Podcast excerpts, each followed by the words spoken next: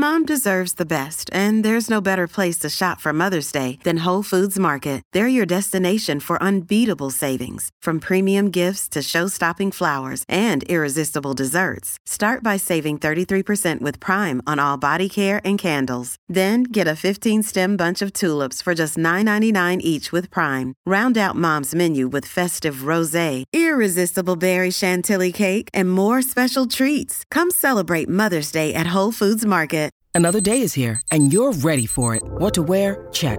Breakfast, lunch, and dinner? Check. Planning for what's next and how to save for it? That's where Bank of America can help. For your financial to-dos, Bank of America has experts ready to help get you closer to your goals. Get started at one of our local financial centers or 24-7 in our mobile banking app. Find a location near you at bankofamerica.com slash talk to us. What would you like the power to do? Mobile banking requires downloading the app and is only available for select devices. Message and data rates may apply. Bank of America and a member FDIC. Welcome in Rose City to another edition of the Soccer Made in Portland podcast.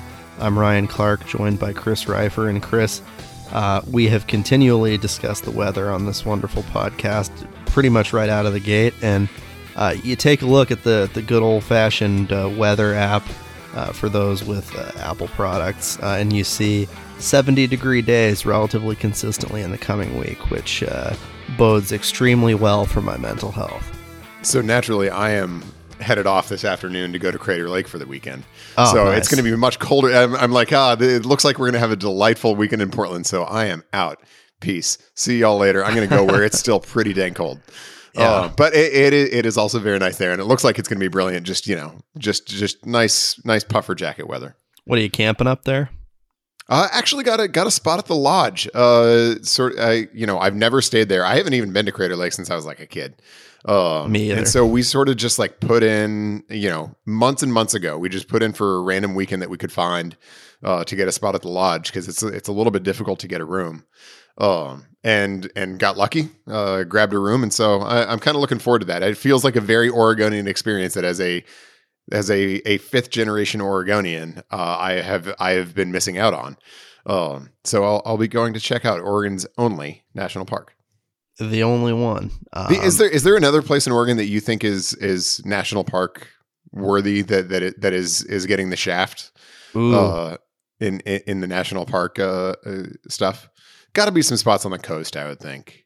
Um, you know, the Painted Hills seem like an area Yeah, that, that you know good should be a contender. They they um I think that's the one. yeah, I, th- I think if you if you have to pick one, that would have to be it.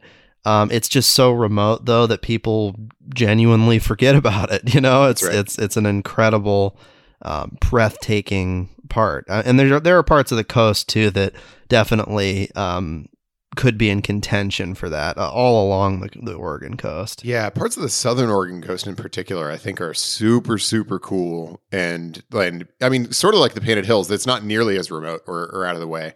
But there are parts of the southern Oregon coast that are just breathtaking. Um and and that very much sort of rival some of the the the the parts of, of our various coasts that are that do get more recognition um, but that are just spectacular. Uh, you can often see like whale migration going through there because it's a super heavily trafficked area. It's so there there's some parts there, but I, I think your your shout for the Painted Hills is right. Uh, if if any place in Oregon uh, is is you know getting the snub for national park recognition, I, I think it's the Painted Hills, notwithstanding the fact that it, they are in the middle of absolutely nowhere. Right. Yeah. I, I don't think we have um, a particularly high chance of doing a live podcast from the Painted Hills anytime soon, just given the, the cell service. Coverage is coverage is spotty. yeah. Yeah. Uh, coverage is a little spotty. Not a lot of Wi Fi hotspots. would be a big transformation though for the for the city slash town of Burns. Uh, Yeah. if the, if they, if that got uh, the the christening, the one in in the in the broader Northwest that I am I am somewhat passionate about because I think it deserves national park recognition. Uh, that it doesn't have it, um, but then on the other hand, I sort of want to would like to keep it a little bit quieter as it is. Mm. Are the Sawtooth Mountains in Idaho? Uh, they're like on the merits. There should absolutely be a Sawtooth National Park, um, but there is not. Uh, and and in in some ways that works out because it's still a place that you can go uh, and and find some relative solitude. Yeah, you know, I, I think that the um, the Northwest in general is chock full of of those things, and you know, I, I don't want to uh, you know, infringe on the Peak Northwest podcast territory too much here, but uh, we are two two gentlemen who enjoy the the beautiful state that we live in. So we so you're bringing to an end uh, our our our long running podcast, National Parks Made in Portland. Yes, I, I think that the the podcast that began on today, May nineteenth, twenty twenty two, uh, can come to a, a, bitter end now because again, we don't want uh, the folks at Peak Northwest to be like, "What are you doing? Come on, you're taking right. up our space." So, That's right. uh, so soccer, uh, which is is made in Portland. That's our yeah. Discussion. A lot of it made in Portland recently. Yes, a ton of it. I've I've been out at a bunch of it. Um, the Thorns. We'll, we'll start with them drew the OL Reign 0-0 last Saturday, and then uh, last night, Wednesday, uh, drew the Washington Spirit one to one. Two really high quality clubs uh, that, to me, will be among the the final few teams left at at the end of the year. I think. Uh, with the Thorns, when it comes to those contending for an NWSL championship, um, I, thought that the Thorns played them very well in stretches, but they also, as Rhian Wilkinson pointed out last night, had some difficulties in terms of um, finding consistency and you know finishing those high quality chances that they're getting. You know, I mean, Morgan Weaver is making great runs. Uh, Sophia Smith is doing what she does. Uh, Christine Sinclair is still a force, still playing 80 plus minutes um, late in her career. So you know the, the opportunities are there and they, they have stretches where they look elite uh, but against these teams like OL Reign, like Washington Spirit, uh, who defend phenomenally well, uh, and I think that's a calling card really for the top teams in NWSL is, is their ability to defend. Um, I, I think they can be happy to get a point out of each of those matches. You know, taking a loss um, in either of them would have been tough for confidence standpoint but they also had chances in both of those matches to win. Uh, and if you come out of both of those matches with wins, you're 3 and 0 and having defeated two teams that are among the class of the NWSL. So, um, you know, some some things to be happy about going forward and it is early in the season, but um, you know, when you get those opportunities against those great teams, you got to take advantage of them and, and get those victories, even if it is early on. Yeah, you know, the the Reign game I think is the one that they'll probably look back on and and rue some of the chances that they missed. Uh, I thought the Thorns were the better team. Uh, in that game by by some distance. I, I, you know sort of like the the last game against the Reign. I thought the Thorns did a really nice job of dictating the game. the The chances that they had were were far superior to the chances that the Reign had. Um, they were frankly just a little bit sloppy in the final third. Uh, they got into a lot of spots. I mean, it was almost like some of the some of what we've uh, experienced at times with the uh, with, with, the Timbers uh, this year, where they got into a ton of really good spots, and then just were not sharp uh, in in in sort of converting, getting the into those spots into goals. Um, and uh, you know, I a that happens. Uh, it's soccer. It's a hard game. Scoring goals is the hardest thing to do. That's why it doesn't happen a lot. Um, so that happens. Uh, but it's also you know sort of a cautionary tale that that for you know all of the good work that you can do over the course of a game, if you want to beat really good teams like the Reign uh, and even like the Spirit, you've got to be really sharp to do it. Um, and even at home, uh, this is uh, and and I think that, you know in in some respects this is is you know sort of just a, a, reality, and it's a reality that everybody should be pretty comfortable with at this point. Um, that NWSL is not sort of the uh, the kind of league that is there to be dominated. Uh, I actually think Rhian Wilkinson on Twitter uh, sort of nodded at this point um, uh, in in in a, a post game tweet. It may have even been this morning. Um, you know, when she said kind of like what a league. And and that's right. There there are a number of teams that are really good in this league.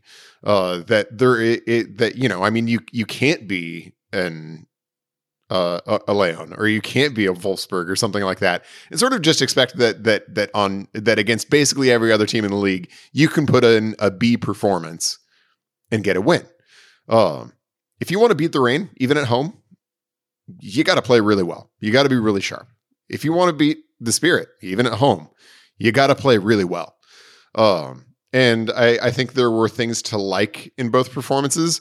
Uh, I I think, frankly, the Thorns weren't as good uh, against uh, against the Spirit, especially in the first half. I thought they were really sluggish, and frankly, I thought uh, the Spirit were really winning the X's and O's game um, in, in, in the first half. But you know, I mean, uh, you know, the bottom line is, uh, if you have those kinds of challenges against these teams, uh, the the league is good enough and the league is deep enough that that's not going to get the job done, and and that, yeah. that that's where the Thorns are, uh, taking two points uh, from these last couple games at home, uh, from which they they certainly would have liked to, and and in some ways looked like they could get more.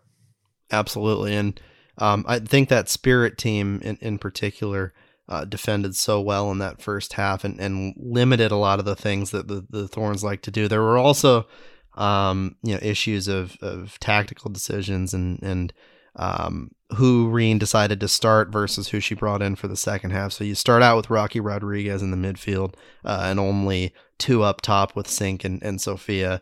Um, and, and, I don't know how often you can afford to to make a move like that. Yes, Rocky is a great player, and she she played admirably well in the first half, despite the the strength of the Spirits defense. But um, Morgan Weaver uh, is a player that can't really be shoehorned into being just a, a second half sub uh, because she she made such an incredible difference with her play.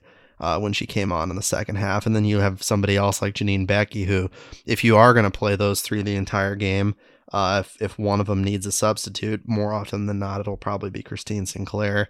Um, you bring Beckie on, and she's she's a starting good. caliber player, and yeah. she didn't even get in last night. You know that she's somebody who would start on a lot of NWSL teams, and she was a DNP. So right, right, right, right. Um, you know the the thing that uh, that I thought really really troubled the Thorns, and I'm not sure why this was because this hasn't been a problem when they've played in in sort of a, a, a similar setup and sort of the three five two setup in the past. Um, but they were really, really, really getting squeezed by the spirit. Um, and and you're right that it was it, it, it was just really hard for the Thorns, frankly, to build up through the middle. And so the typically excellent play uh, and and progressive play that we see from uh, Hina Sugita was just being choked off uh, by the Spirit. Um, I I I, th- I, thought Rocky Rodriguez did not have a, a lot of room to move. I, I really felt like, especially Christine Sinclair got isolated, uh, being moved up into one of the forward roles, which I thought led to that halftime move of bringing Weaver on, uh, bringing Weaver on for for Rodriguez, which I thought was 100% the right move. I I, I think I, I, think that's one that that Rhian Wilkinson really nailed because whereas the game was getting really compressed uh, and it felt like the thorns over and over and over again were having to play into really just the teeth uh, of uh, uh of the spirit central midfield. I thought yeah. once Weaver came on, she did a good job of stretching the field vertically, of get of get of basically using her pace and her threat and behind that that Sinc wasn't able to provide. Uh, to stretch the field to give a little bit more space for Sinc when she was able to drop in, in a little bit deeper what what was curious to me and what I didn't understand is obviously when you play in a in a three five two or or any sort of setup where you have a three or five player back line, you're going to be counting on your wingbacks to to provide a lot of that that mid possession width, um, and they just weren't. And I I didn't exactly figure out why. Uh, they weren't being able to play through Kling and and Kuikka um, which is what what they really needed to try to do to try to relieve some of that congestion uh, centrally. Um, and I don't know if it's because Kling and Kuikka felt like they were getting pinned in by the Spirits. Admittedly, excellent wing play.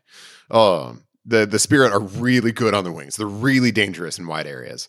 Uh, and so, you know, it may have just been that they felt like they were getting pinned in by that, and they couldn't. They didn't feel like they could take the risks early enough in possession to to provide that width um, for fear of getting beat in behind. But again, that's that's also why you play with the three, right? You play with three center backs to to provide a little bit more cover and and and to give your wing backs more liberty uh, to take those kinds of early risks than they have when you're playing in a four.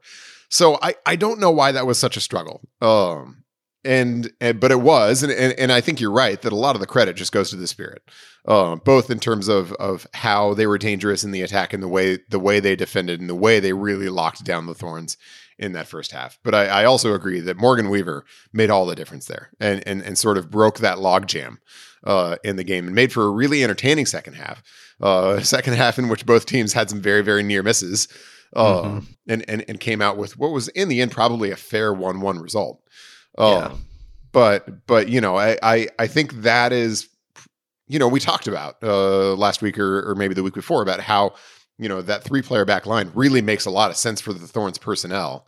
Um, that's a problem that they're going to have to figure out because the the Spirit aren't the only team with good wing play. The Spirit aren't the only team uh, that can bog down a game in in the middle. And so I think that's something that that that is probably going into the week.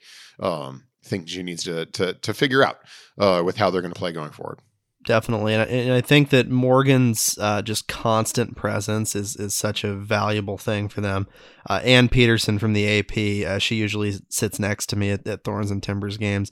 She commented that uh, that Morgan is like a gnat. You know, she's just always like in your face, won't leave you alone. She's just moving, moving, moving constantly, and I think that's huge.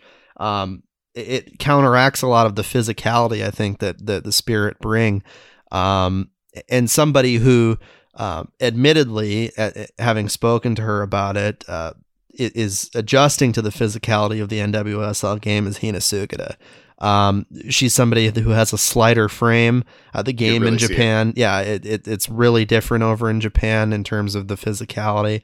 Um, so she talked about that from the jump once she got here that that's something she's going to have to work through. I thought she was better in that game than she has been in the past in terms of um, you know, trying to be as physical as she can be given her frame. But there are also moments where she gets so hemmed in and, and is out physicaled in ways that it really limits her game. And, you know, a lot of what they do goes through her. Uh, she's one of the better players on the team. So uh, being able to stymie somebody like that and, and really keep them um, in a position of being essentially a non factor for a lot of that first half and in, into parts of the second half. Uh, I think that was key. And um, you know, Sophia Smith's brilliance is the reason why the Thorns were up 1-0. Um, it's a shame that that they conceded the the one to to bring it back level, but um, I, I, think another shout out should definitely go to Bella Bixby for uh, her play and goal, and everybody on the team uh, shouted her out after the game because she was just unbelievably tough. The double there. save was crazy. Yeah, yeah. I mean that was that was insane. The double save was the, was the best goalkeeping moment we've seen in Portland this year, hands down. Period. Yeah, and Next that was question. after she had uh, she had banged heads with with a player, the player who scored for Washington. So it's right, um, Ashley Hatch. Yes, Ashley Hatch. So uh, they were both down for a, a couple of minutes there, having to recover, and she just pops back up and makes a bunch of incredible saves down the stretch that prevent Portland from taking an L at home, you know. So yeah. she she was the person of the match last night, and rightfully so. She uh, set a club record, I think, over 400 consecutive minutes without allowing a score prior to that header that went in from Hatch. So that's um, crazy. I I yeah. totally lost track of that. That's wild. Yeah. So it's it's pretty uh pretty awesome for her to have that distinction, especially given the history of great goalkeepers for this uh, this club. So um, she's somebody who is is unbelievably reliable in that position, and I think that the Thorns can be um, can rest easy knowing that even if they are still working out the kinks in terms of how they they want to approach defending some of these teams that are like Washington, um, that they've got somebody like Bella back there to to hold it down. It's huge, uh, you know, and and and the Thorns have also had had a decent amount of. Obviously, they're still working uh, Becky Sauerbrunn back into to full fitness. She played 45 minutes, which is you know sort of the the predictable stepping stone um, from where she was at. That's kind of the the the normal build up.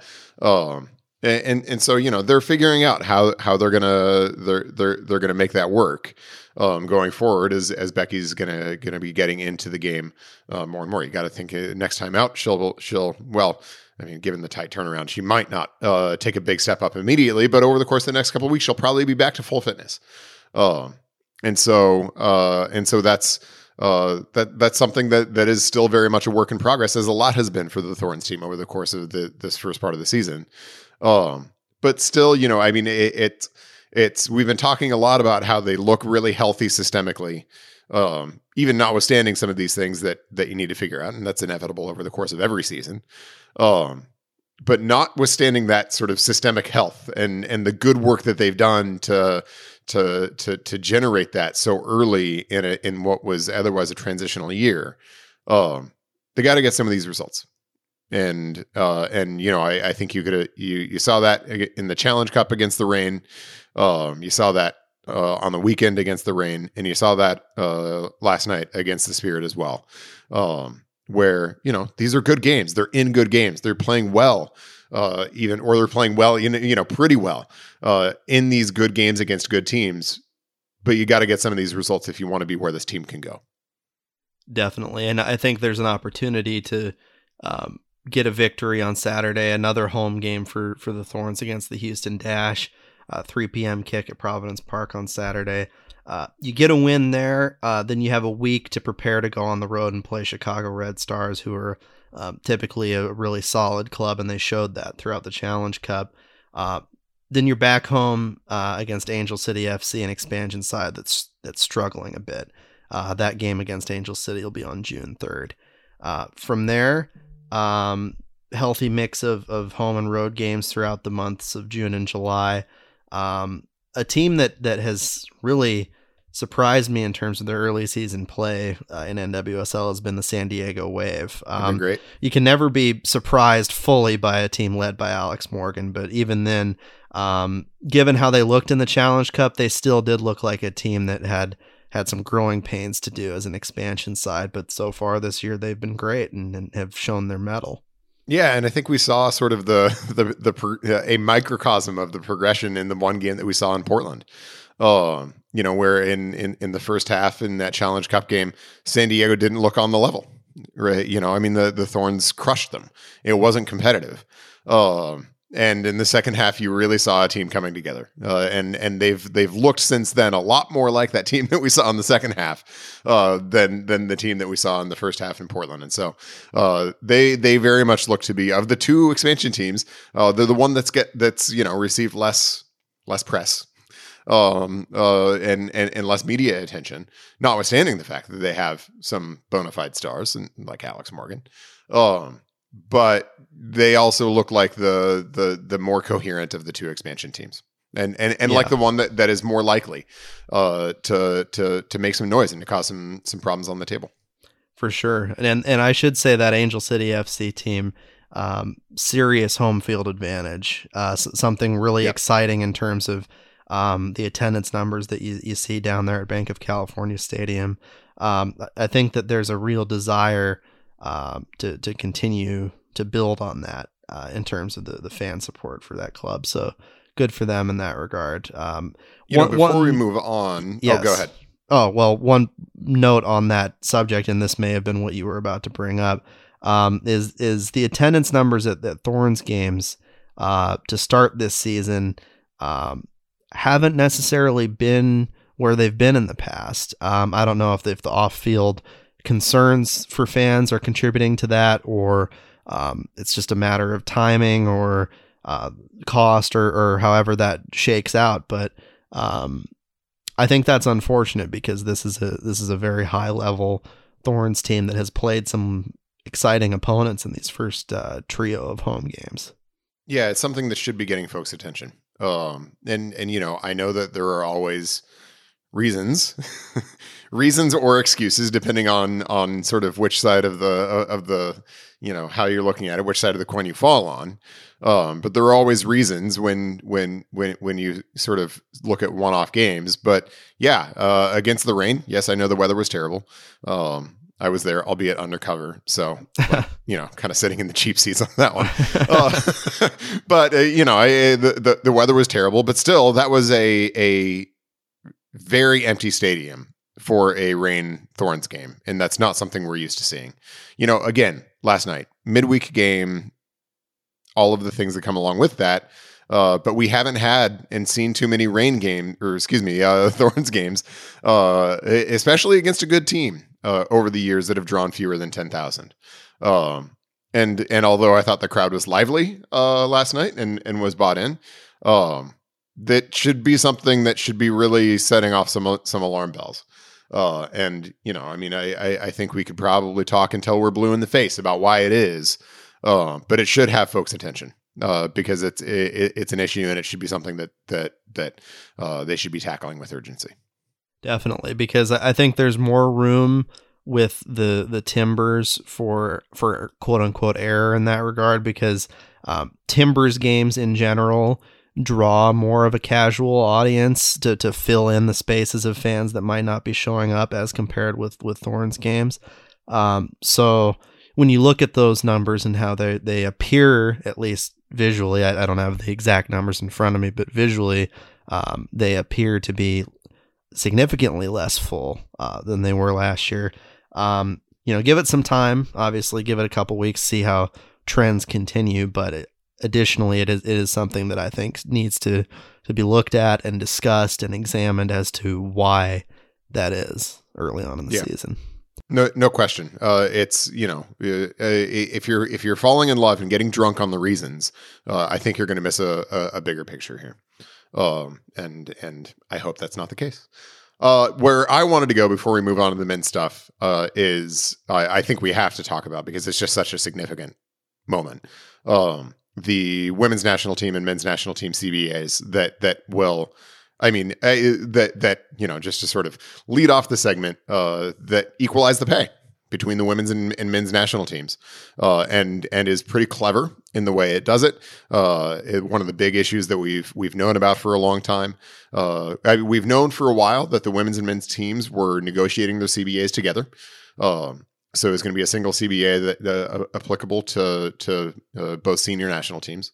Um, but one of the big issues uh, that we've known was going to be a challenging one for them to figure out uh, is was World Cup prize money because the the prize money for the last place team in the men's World Cup is significantly more than the prize money for the first place team in the women's World Cup, which is obviously a FIFA driven issue, but it ends up I mean, having a very, very real effect uh, on uh, on the the compensation for the women's and men's national team players. They ended up solving that uh, by pooling all World Cup prize money uh, and then distributing distributing distributing it equally between the teams.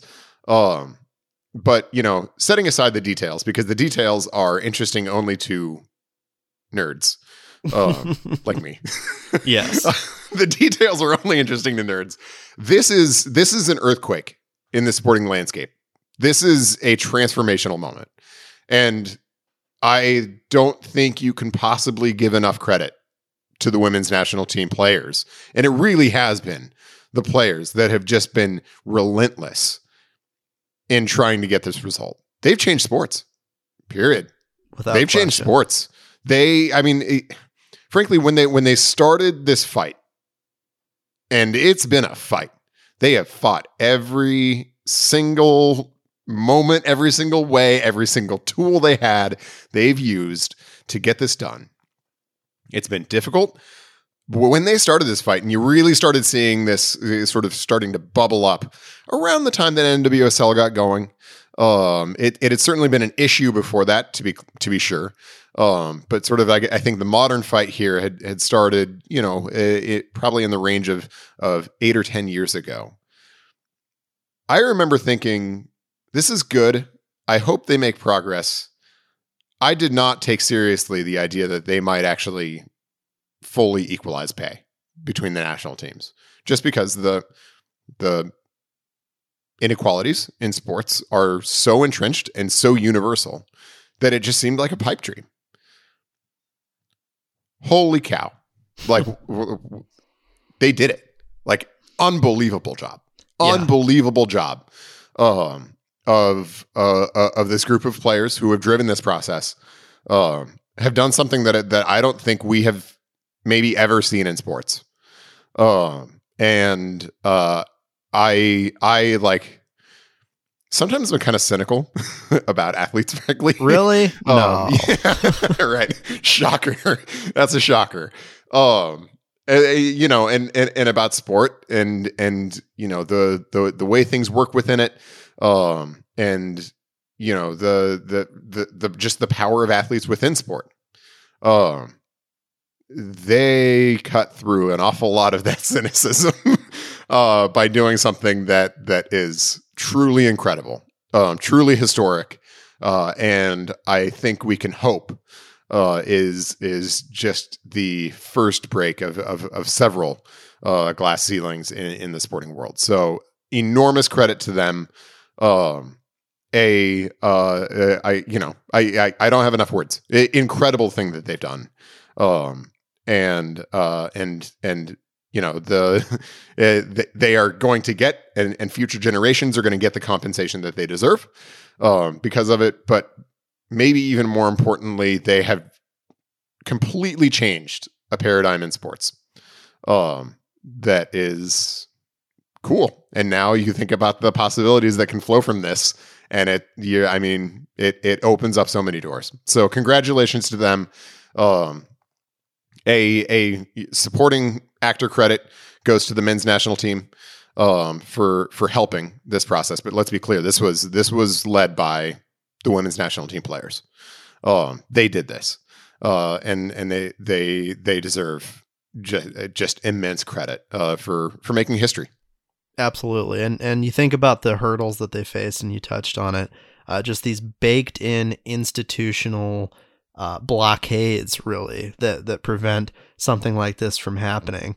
Um, and just the average person's opinion you you ask on this, you know, the average male sports fan who will you know come up with all of these ridiculous excuses like, well, they don't do this, they don't do that, they don't generate revenue here, they don't have the TV ratings there, and then systematically every single one of these women who were involved in this just went box by box checking off the things uh, proving why the, those arguments were completely wrong. And that's that was the reason essentially why they earned this opportunity to to equalize pay in a way that has not been seen as you noted anywhere in sports. Uh, and and can pave the way for so much more in terms of not only uh, compensation for these these athletes but you know, equity of opportunity on television, equity of uh, really people paying attention to the sport and understanding its importance on a level playing field with the men's side. Um, you, you look at there's Thorns players past and present who contributed heavily to to this. Uh, one of them currently is Becky Sauerbrunn. She talked about it last night. Uh, Anne Peterson asked great questions of Becky regarding this, and um, she noted that, you know, she always had hope they would reach this point, but didn't know when it was going to happen, if at all. And there were days where she didn't think it was going to happen while she was still playing, but it did. And and there are so many young players who will benefit directly from that. One of them uh, is another thorn, Sophia Smith, a 21 year old player who is coming up in this generation.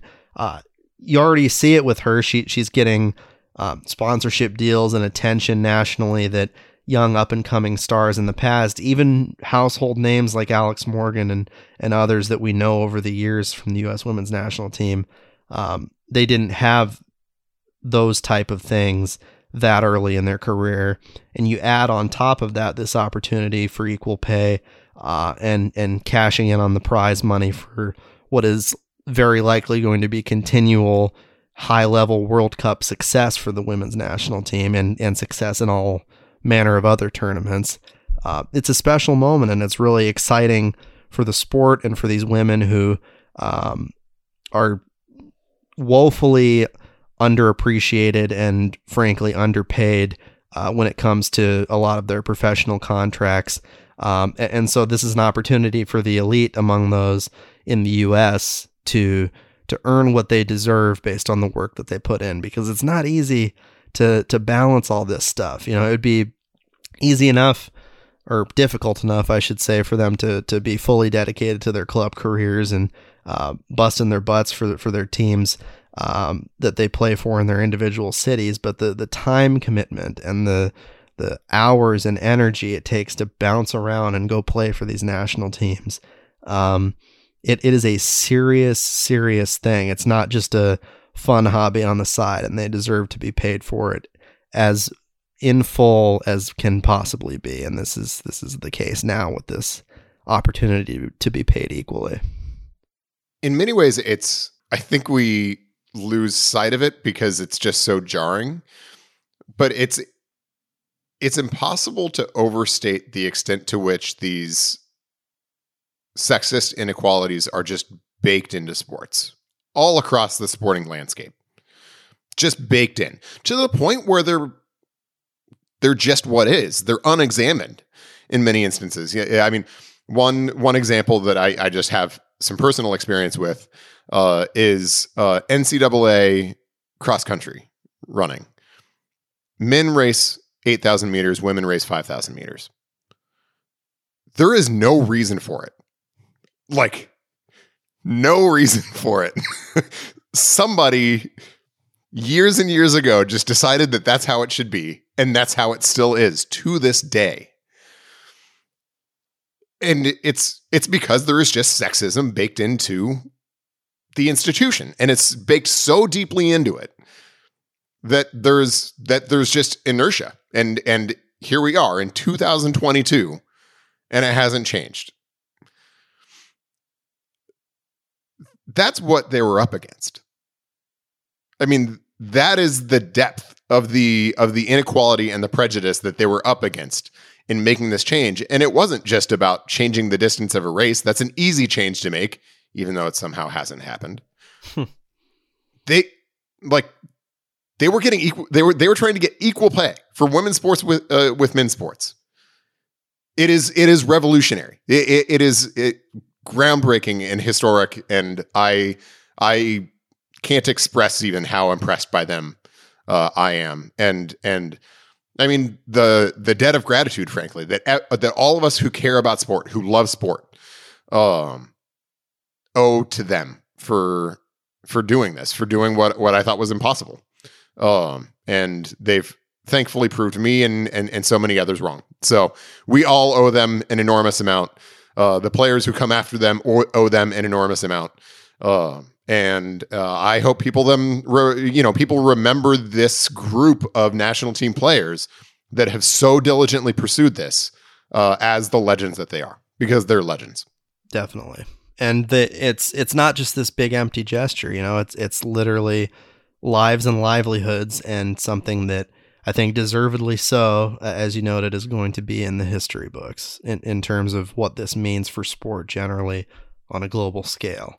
Uh, shifting gears a little bit to to the Timbers. There's no easy segue here. Uh, that was obviously a much much more important much topic. Important. yeah, this doesn't mean anything. If you want to if you want to stop listening now, that's fine. I don't care. Actually, please do keep listening, but um, just know that this uh, this is seriously not nearly as important of a topic as the one that we just were discussing. Uh, so the Timbers on Saturday, uh, seven to two over Sporting Kansas City, uh, and we'll just start there uh, and move on to the San Jose game later. Um, that was one of the crazier, zanier atmospheres I've ever uh, been a part of at Providence Park. Uh, everything that that the fans have um, felt and gone through early in the season, all the struggles that the Timbers themselves as a, a team have, had had prior to that game, uh, just disappeared into this like smoke filled cloud of euphoric glee in front of that uh, that crowd at Providence Park, and it was nuts. Seven goals. Uh, it, it's obviously a club record, as as has been noted anywhere and everywhere. If you don't know that by now, then uh, congrats on on learning something that pretty much everybody else already knew. Yeah, Google it. Google it. Use the internet again for things other than yelling at people. Um, find some information out. So, yeah, just an exciting game. Um, showcased, I think, the potential of this team against a, a lowly, lowly, lowly, lowly uh, Sporting Kansas City side that was in my view, definitely the worst team Portland's played all year. Um, just not not even in the same stratosphere in terms of the way they were defending Portland and just Swiss cheese defense, allowing Nathan Fogaça and Sebastian Blanco to just tear them apart. So fun stuff.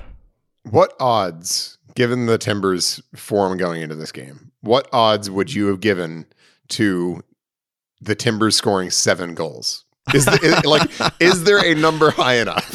I, I, honestly, if you were to like put that on DraftKings or any other uh, betting site of your choice, um, I don't even think they would let you bet on that. Right. That's how unlikely it is because obviously, you know, seven is a club record, uh, eight is the MLS record set by the Galaxy.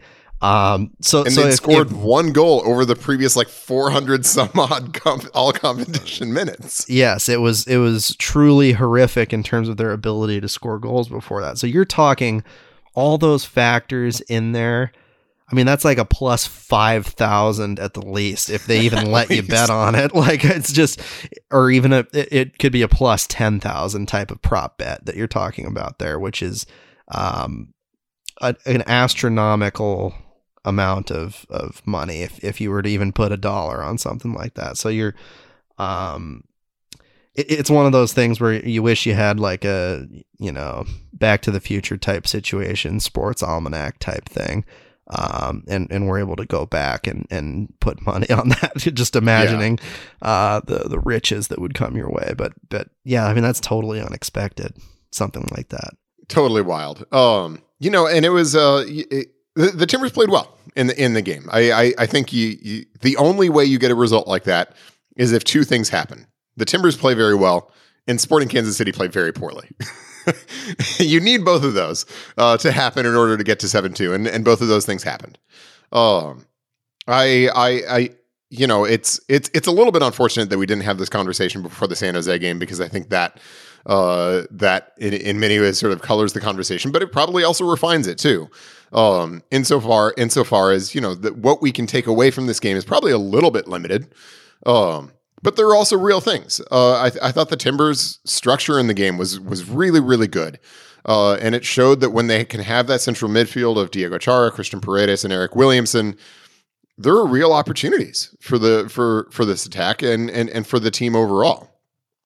Um, one of the things that I really like about it is it in many ways turns a, a weakness of a shape into a strength. And what I mean by that is so a, a 433 one of the sort of just like textbook things about it is that if you're defending in in a 4 through 3, and the timbers did that a little bit more uh, in this game than than they sometimes do where even if their attacking shape is as a 4 through 3, they flatten out into a 442 in defense and and and you know you certainly get to that point but they did defend a decent amount uh, in in sort of a with a, a three man midfield and the sort of the book on it is the way you attack that is by pushing your fullbacks fairly early, right? Uh, in, in fact, many teams will go to to a three man back line, um, so that they can have wingbacks and they feel like they can really do that.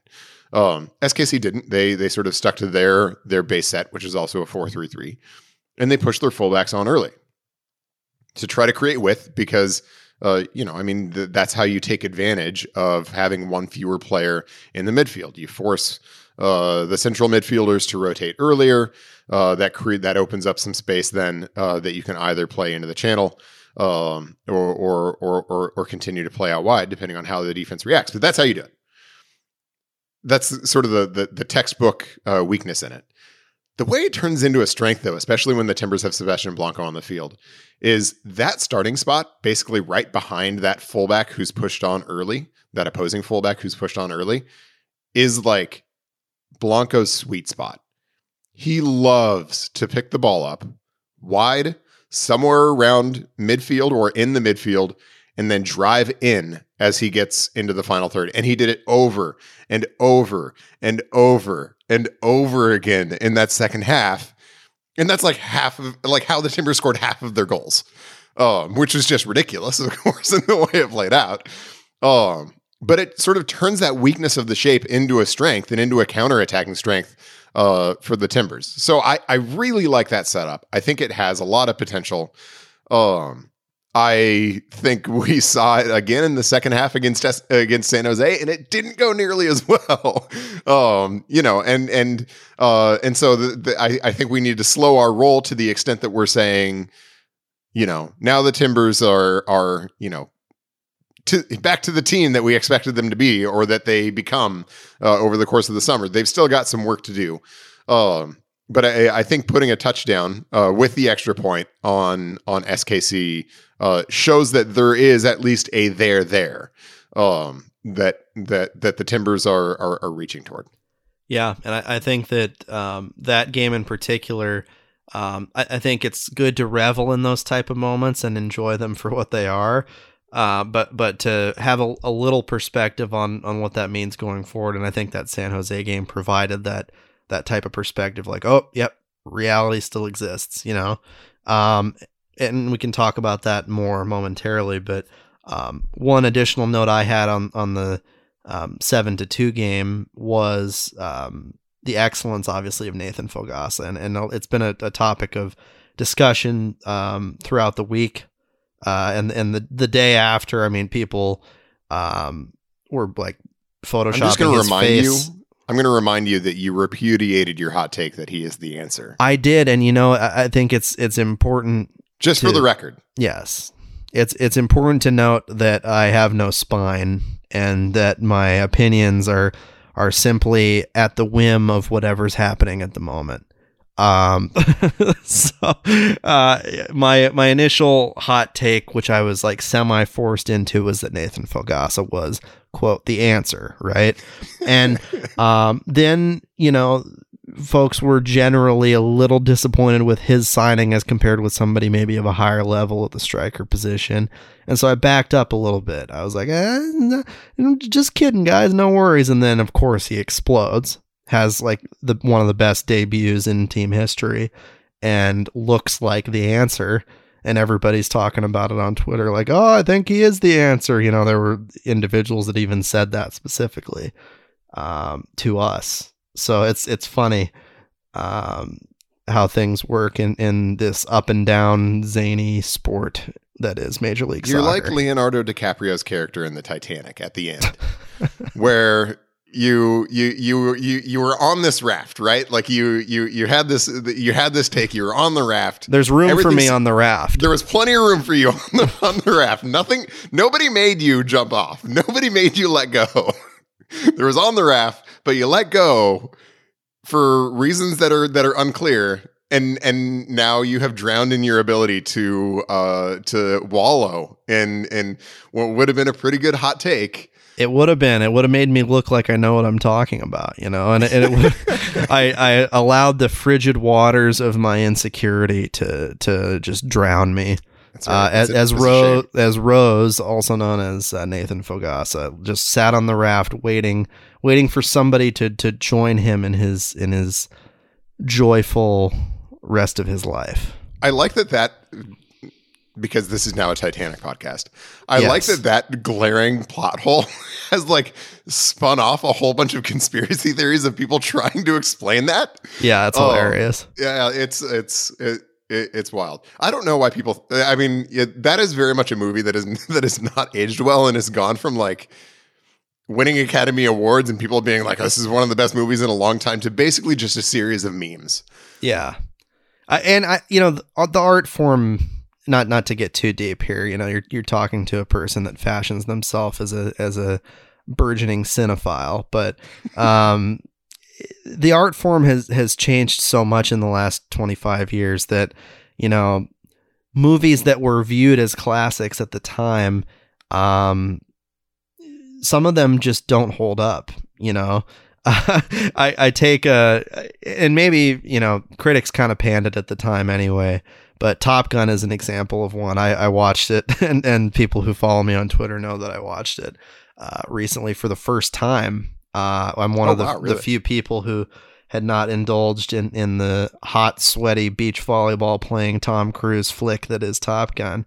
Uh, I wanted to because I, I, have a desire to, to see the new one uh, as it comes out. Um, but, you know, movies in general, um, there are certain ones that hold up uh, because their, their themes are pretty universal in terms of the human experience and can um, can be watched today with with the same type of reverence as if it were to come out today. Uh, but ones like Titanic, I mean, most of the reason why it still even really has relevance is uh, the fact that it was a launching point for for somebody like Leo DiCaprio, who who became a, essentially Hollywood's last major movie star. You know, movie stars don't wow. exist in the level that they that they did in the old days, uh, and and he's he's kind of up there as kind of the last old version of what a movie star is, if that makes sense. I sense. also think that era of movie is visually just super cringy because it was sort of the the early years of of widespread use of CGI. But it's such bad CGI Oh, that, yeah. that, like in many ways, those those movies, you know, I mean, y- y- those movies just are just like visually really difficult to watch, even more so than movies that came before it when they just weren't relying on CGI.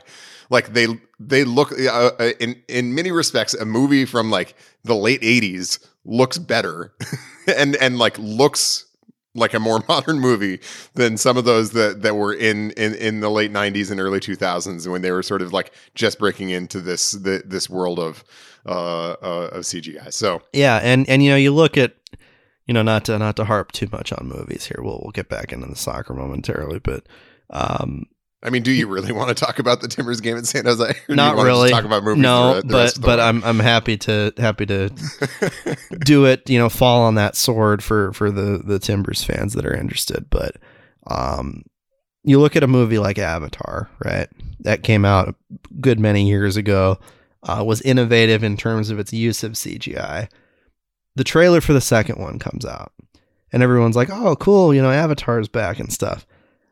Doesn't look too dissimilar to the to the one that came out back then. And at this stage with the way technology has advanced particularly with CGI it looks kind of like a video game cutscene man. Like it's you're you're not really getting a lot out of that like whoa like this is visually stunning. It's like oh yeah there's that movie that came out in 2008 or whatever. That's Yeah. there's another one that looks exactly the same. It's like uh okay okay. Well, back Yeah. to soccer. Anyway, that was that was quite that was quite the tangent. Yeah, let's let's Um, pull our ponytails out of the flying dragon things or whatever that they had in Avatar and, and jump back on the soccer field. Yes, back to soccer. Uh, one last note from the SKC game, and this comes uh, this comes from Mike Donovan, uh, who you know Stat anybody wizard. listening to, the, to this podcast, yeah, is Statman Emeritus. Um, for for the Timbers and Thorns, anybody listening to this podcast, you should know who he is. If not, once again, Google it. Although slightly more obscure Google uh, Google search than Becky Sauerbrunn. Um, uh, but that was uh, Nathan's was the fiftieth uh, brace in Timbers MLS history, which is, I mean, notable because we like round numbers. Um, but also notable because they still don't have a hat trick in Timbers MLS history, and that's that's just wild to have 50 braces, 50 players who over the course of the Timbers MLS experience have been on a hat trick and never to have one. That, that's that's pretty amazing. And I also just want to ha- have a tip of the cap um, to uh, Gio Savarese carrying on the Timbers' long tradition of subbing off uh, players who are on a hat trick. It's uh, it's lovely. I love it. I hope it. I mean, I'm at the point where I almost hope. I I wish all the success in the world for the Timbers because unlike you, I am not a neutral journalist. Right. Um. Uh. I almost hope we keep the streak going because for it- the it- memes alone. J- Exactly, just exactly, uh, because it's just funny, and so you know it'll be fun that one time when somebody gets a hat trick, but we will then lose the joy of this absurdity. Yeah, and and Saba was talking about how he, he kind of wanted it too. He, he he goes, yeah, but I had a better angle on the pass than the shot, and it's like, dude, you're up like what five to two or six to two at that point. You know, let her rip. Come on, like it's just, at, at that point, um, in in a game like that where you know you're gonna get your your butt down there and have opportunities, uh, it it's just inevitable. I mean, you know, Santi Moreno and and Marvin Loria came on late and were smelling blood, and they they both scored with with no problem whatsoever. It was like a freaking scrimmage against a high school team. So, yes. Yes. um, th- that uh, with all the joy that came with that KC game, uh, brought down to earth, obviously by San Jose. A uh, lot less joy there. Um, you know, if there's something to be said, at least it wasn't Ebobisse that you know tore him up because that would have kind of I been, disagree. been a knife to the heart. I completely disagree.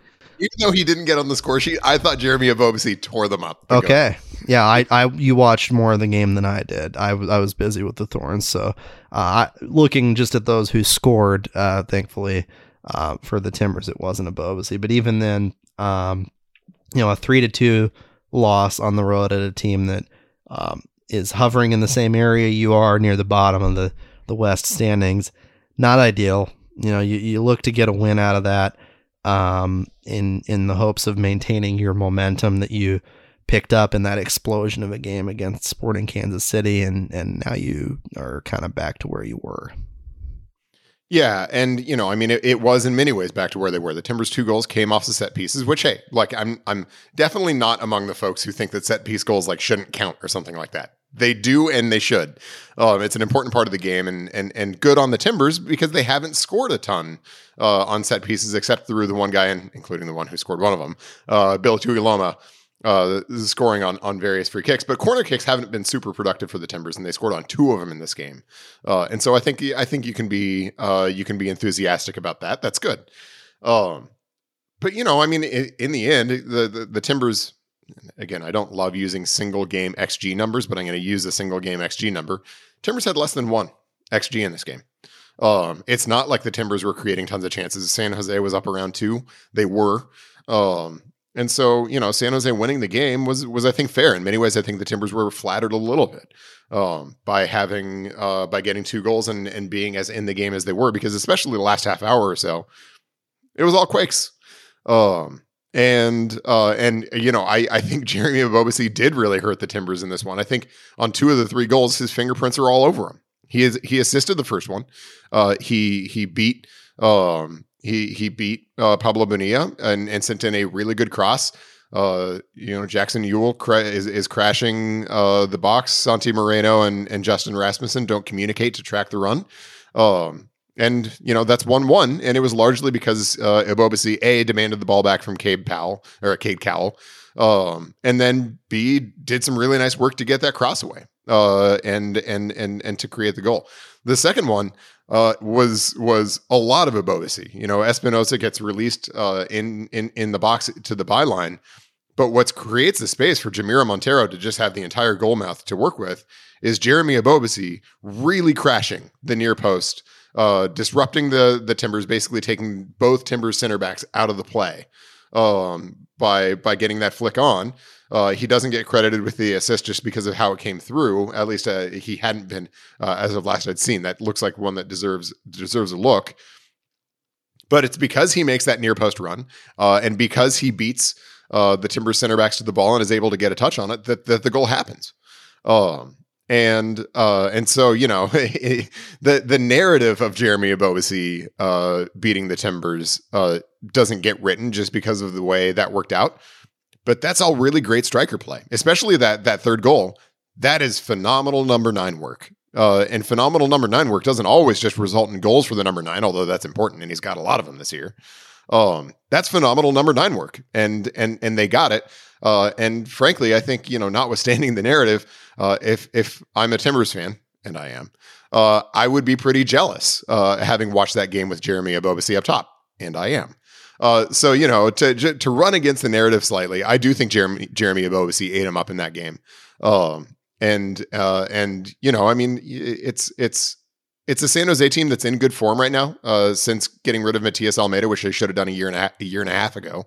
Um, you know, they they they've been in good form. They're I think four one and two over that stretch. Uh, Five one and one.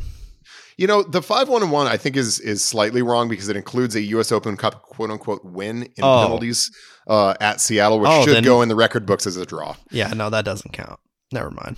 uh, so so you know, there's some liberties taken with taken with five one and one, but the the point remains, regardless.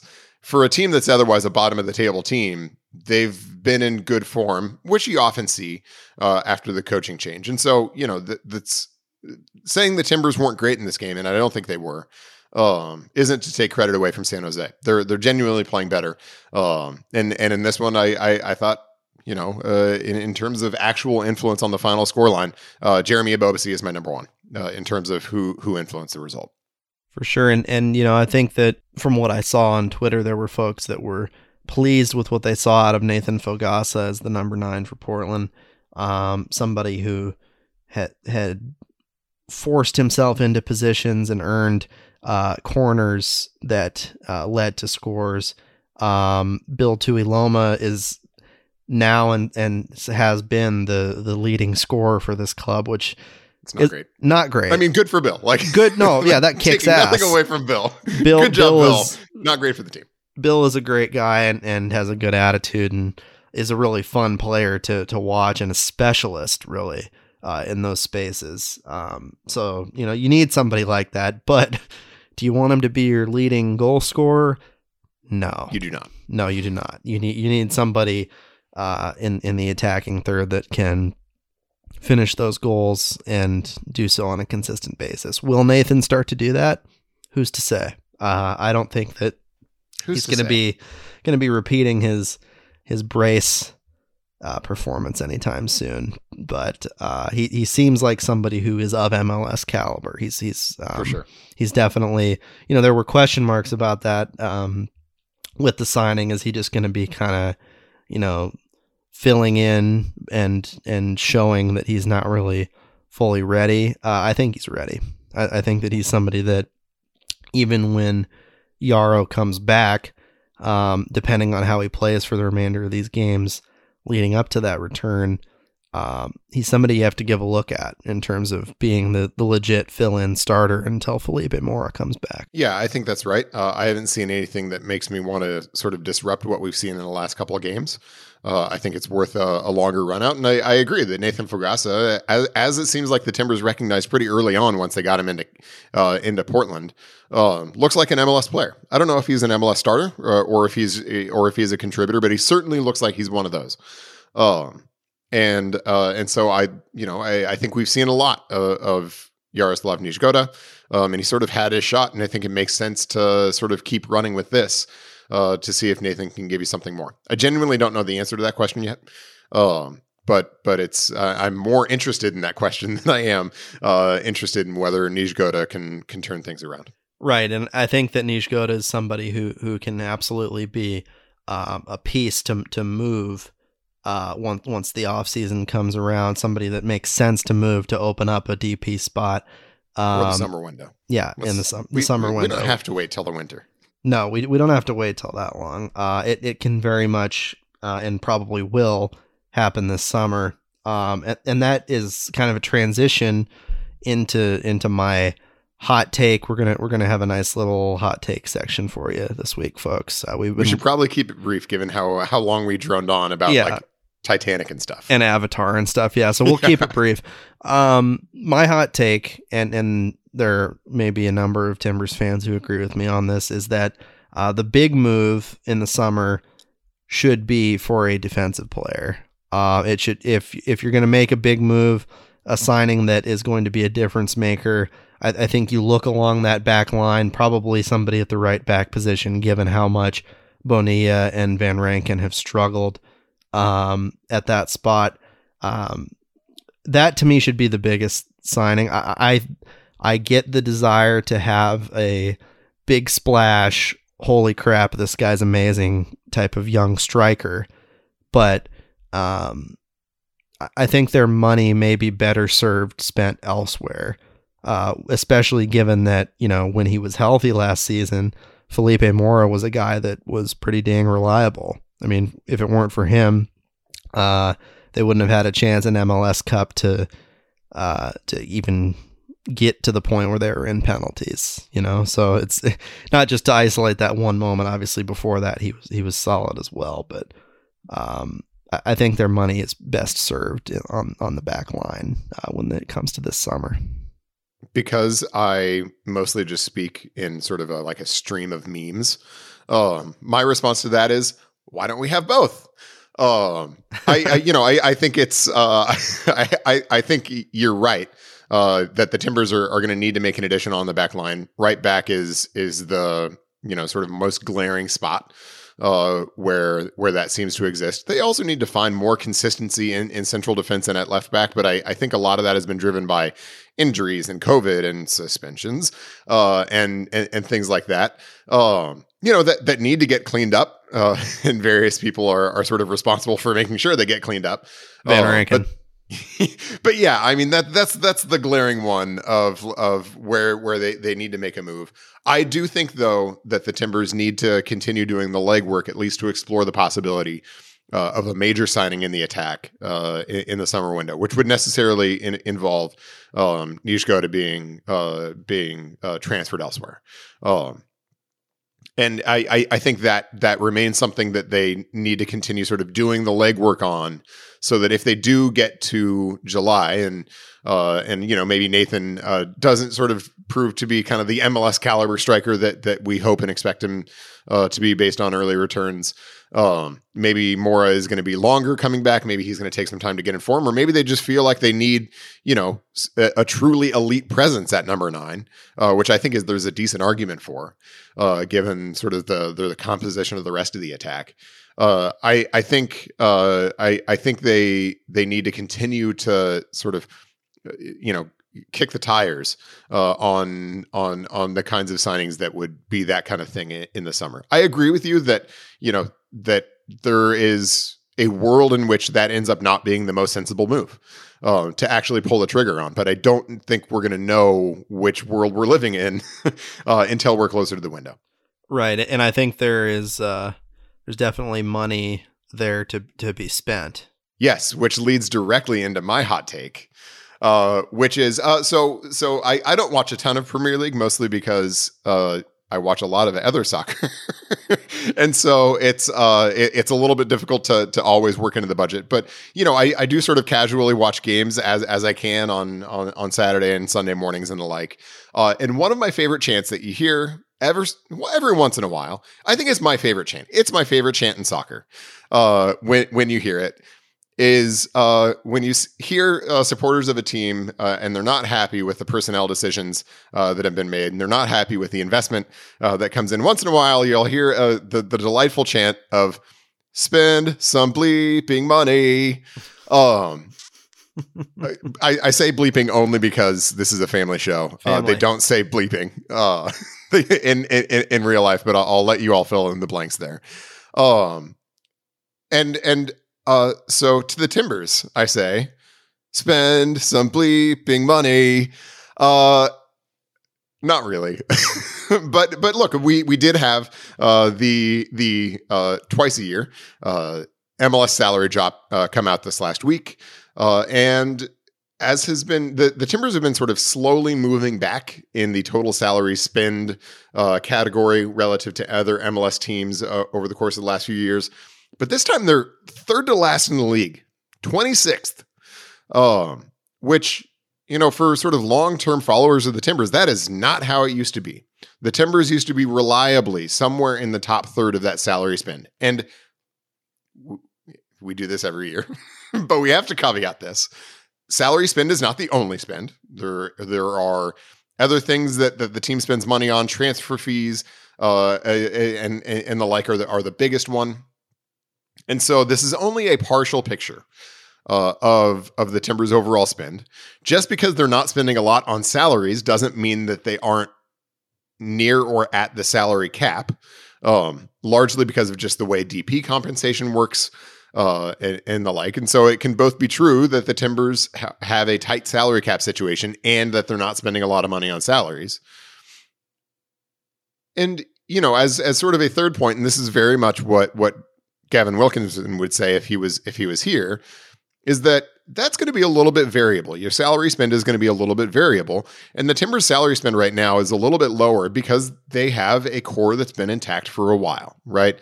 So Sebastian Blanco is a is is a player who, for whom they don't have any uh, acquisition cost right now because they resigned him uh, uh after having him previously on a contract you know, and and he's a he's a player who's making 1.7 million, who if signed by another team would probably be making more than that.